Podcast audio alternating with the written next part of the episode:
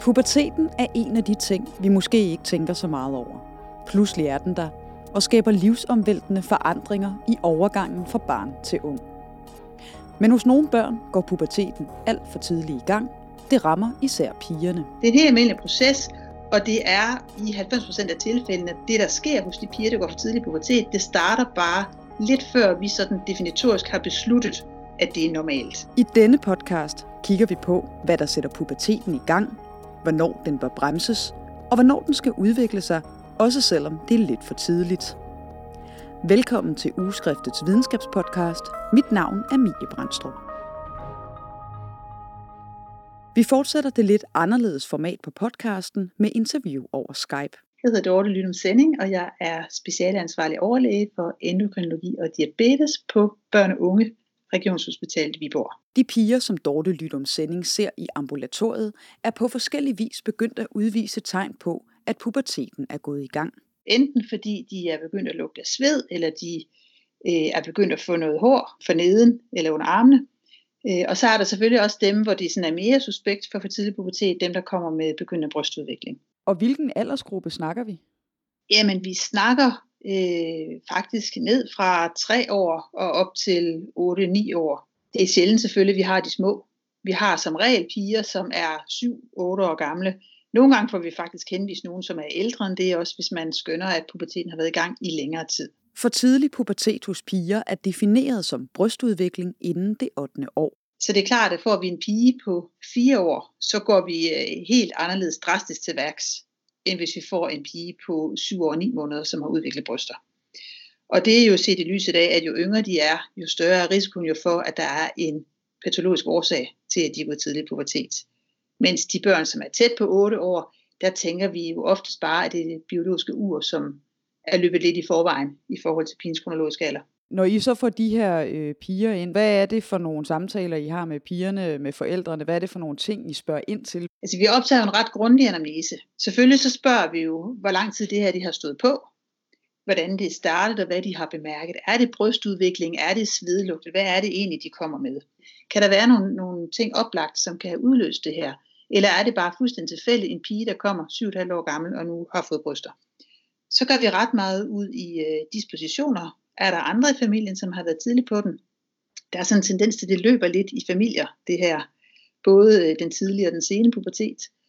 Øhm, og så går vi også en del op i ekspositioner. Er der sket noget i omkring fødslen, som kan have givet nogle skader på hjernen eller på centralnervesystemet, som kan forårsage det her. Hvis det har været en traumatisk fødsel, hvis der har været øh, for eksempel øh, asfyksi, så ved vi, at det kan faktisk øge risikoen for, at man går for tidligt i pubertet. Der kan også have været øh, for eksempel CNS-infektioner, kan ødelægge hypofysen, eller påvirke den på en måde, så, så puberteten bliver, bliver fremskyndet. Øh, der kan være strålebehandling mod kraniet, som kan påvirke det her.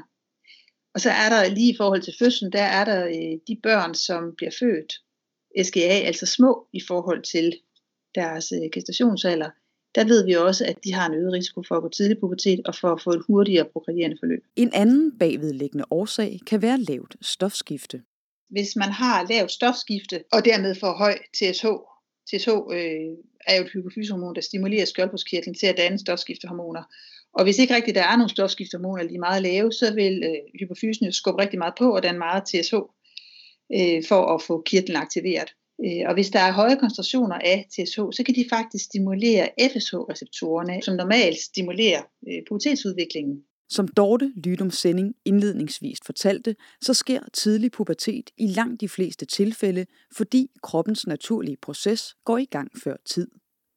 Det er den såkaldte hypotalamus hypofyse gonadeakse, der blandt andet sætter gang i frigivelsen af kønshormoner. Det hele starter jo normalt i hypotalamus, som øh, begynder, når, øh, når barn biologisk er klar til det, så kommer der en øh, pulsativ øh, frigivelse af GnRH, altså det øh, gonadotropin øh, frisættende hormon, som øh, stimulerer hypofysen til at danne FSH og LH.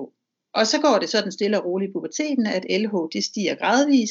Det stimulerer granulosecellerne i æggestokkene til at danne øh, testosteron og androstendion, som aromatiseres til østrogen. Østrogen det påvirker så livmoderen til at udvikle sig, det påvirker brysterne, og det påvirker væksten.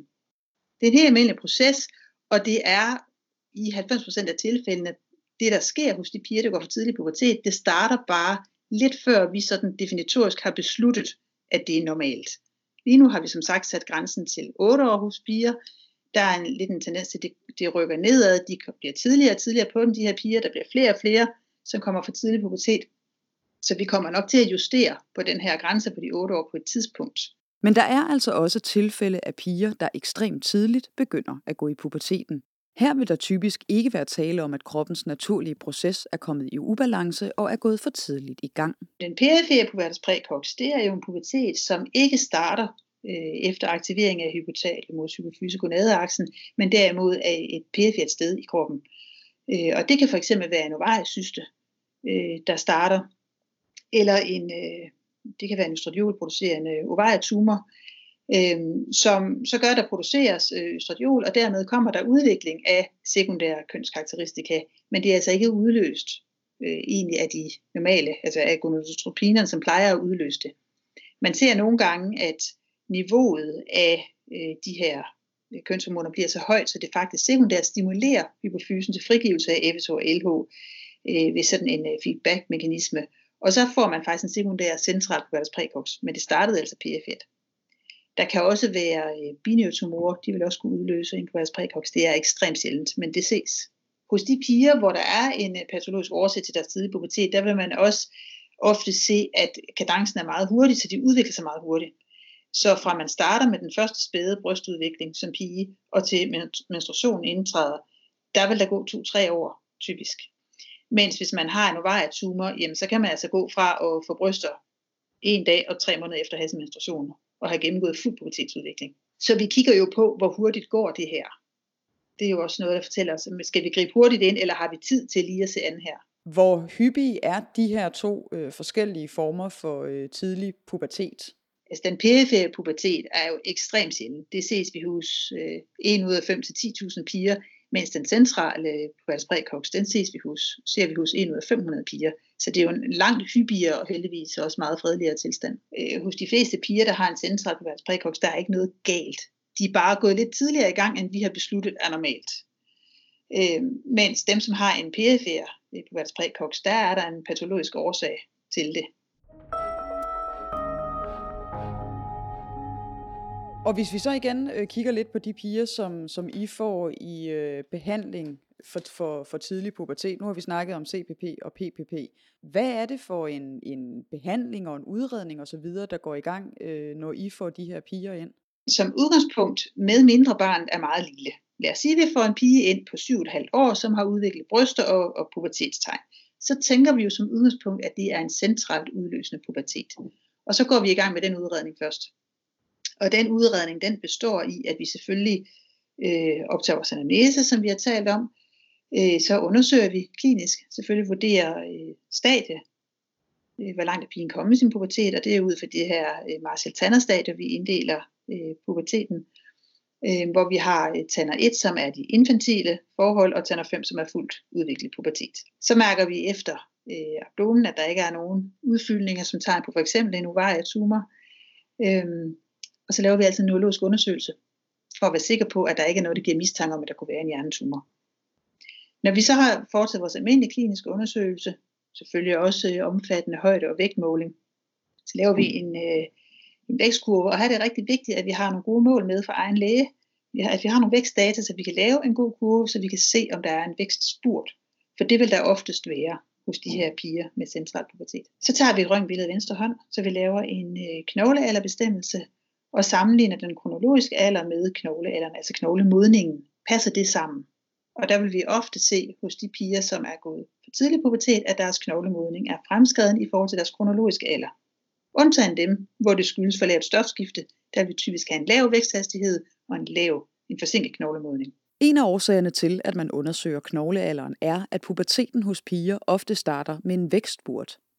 Og dermed kan man få en fornemmelse af, hvor langt i puberteten pigen er. Det er ikke altid det, den forældre, de bemærker. De bemærker først, når der kommer bryster. Det vil sige, at puberteten kan egentlig have været i gang i måske et halvt års tid, inden forældrene de bemærker noget, og inden de faktisk søger læge for det. Og der kan knoglerne allerede være modne en hel del, som følge af, af den her påvirkning af kønshormoner. Øhm, Og det, er jo, det, det giver os jo et samlet billede af, hvor længe har det her egentlig stået på. Og det fortæller også noget om, i forhold til, om vi skal gøre noget ved det. Er pigen øh, 8 år, 2 måneder gammel, og først lige begyndt, jamen så er det ikke sikkert, at vi skal bremse det. Øh, men det kan jo også være, omvendt, hvis knoglealderen den er langt fremskreden, at vi kan se, at hun har været i gang mindst et halvt år. Og så er det jo inden de 8 år, og så er hun definitivt for tidlig pubertet, der skal således bremses. Når vi har de her ting, så vil vi gå videre enten med blodprøver, hvor vi undersøger øh, målniveauet FSH, LH, østradiol som minimum, men ofte går vi videre til en, altså direkte videre til en GNRH-test, hvor vi stimulerer, øh, vi giver noget medicin, der hedder Relefakt, som stimulerer hypofysen til frigivelse af FSH og LH, og så måler vi på, øh, hvor højt stiger niveauet af det. Er det pubertetsniveau, øh, eller er det præpubertale niveau, hvor vi får ved stimulation hypofysen? En ting er selvfølgelig øh, det her, du siger med vækstkurve, øh, højt, øh, og I, I tager røntgen af, af hånden osv., men det sidste, du nævner, altså i forhold til at teste niveauet af, af hormoner, hvad, hvad er mere præcis årsagen til, at I gør det? Jamen, det er fordi, vi skal være helt sikre på, for det første, er der tale om pubertet? Øh, og for det andet, er der tale om en central pubertet. Og hvis vi tager først, er der tale om pubertet, der findes noget, der hedder præmatur telarke, og det er isoleret øh, tidlig brystudvikling hos piger. Øh, og det ser man nogle gange, uden man egentlig kan måle forhøjet niveauer af kønshormonerne og af, af FSH-LH.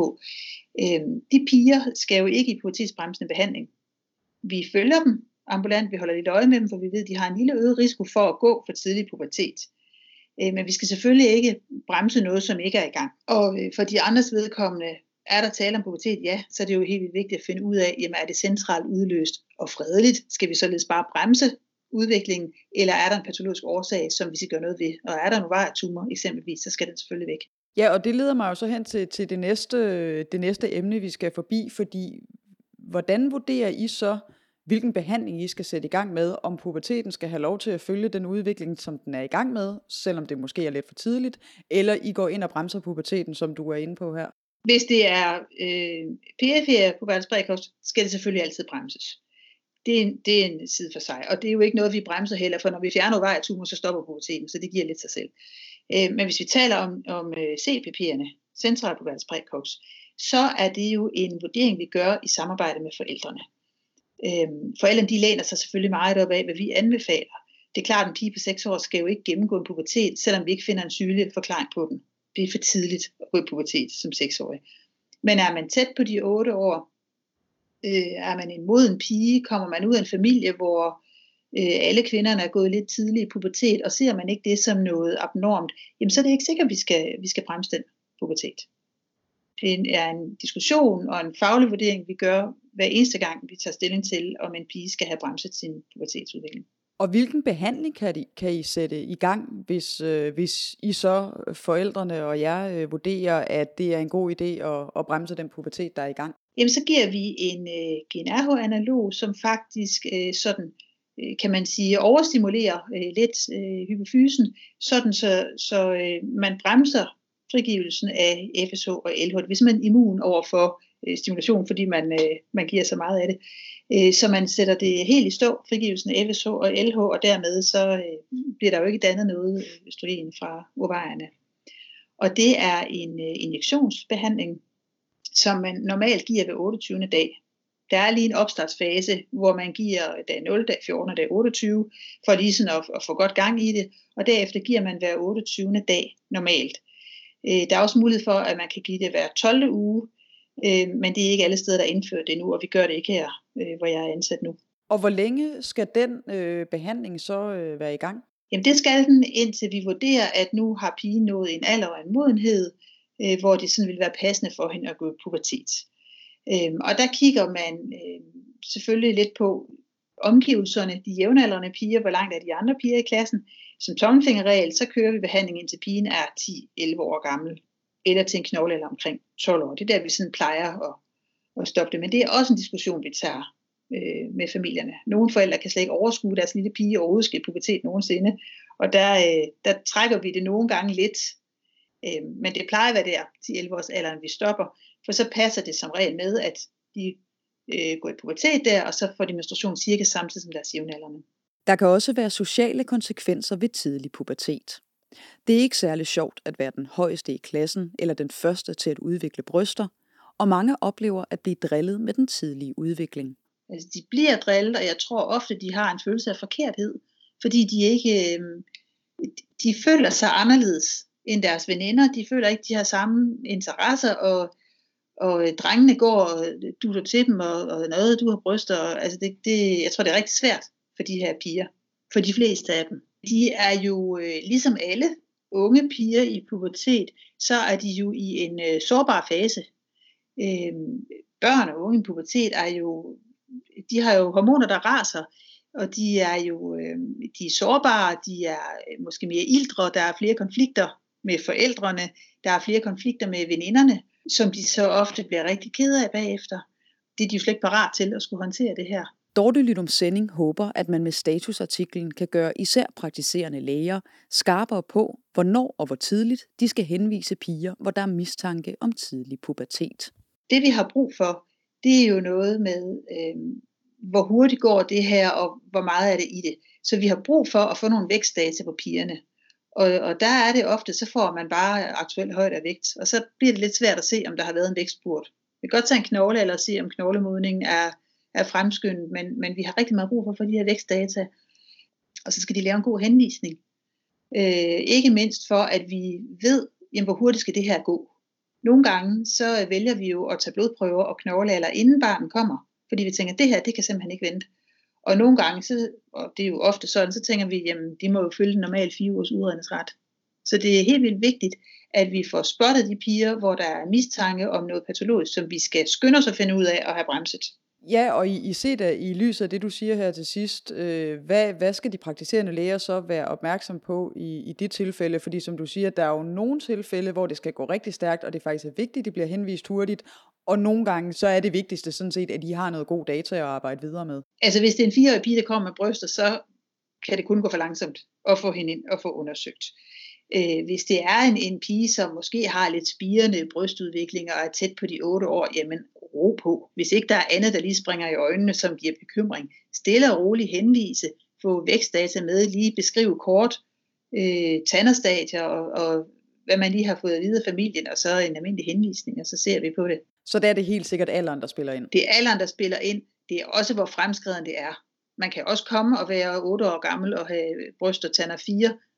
Man må gerne have brystudvikling, når man er 8 år gammel, men man skal jo ikke være gået flere år frem i sin pubertetsudvikling. Så, så det kommer jo an på, hvor langt er man kommet i sin udvikling, og hvor gammel er man, og er der andet, som virker suspekt i det her der er, nogle gange får vi jo også, altså jeg har set en gang, som kom ind med vaginalblødninger, hvor der ikke var særlig meget brystudvikling faktisk. Øhm, men det var altså en stor vej tumor, der var årsag til det. Så når der er noget sådan, hvor pengene ikke passer sammen, så skal vi selvfølgelig have dem hurtigere ind.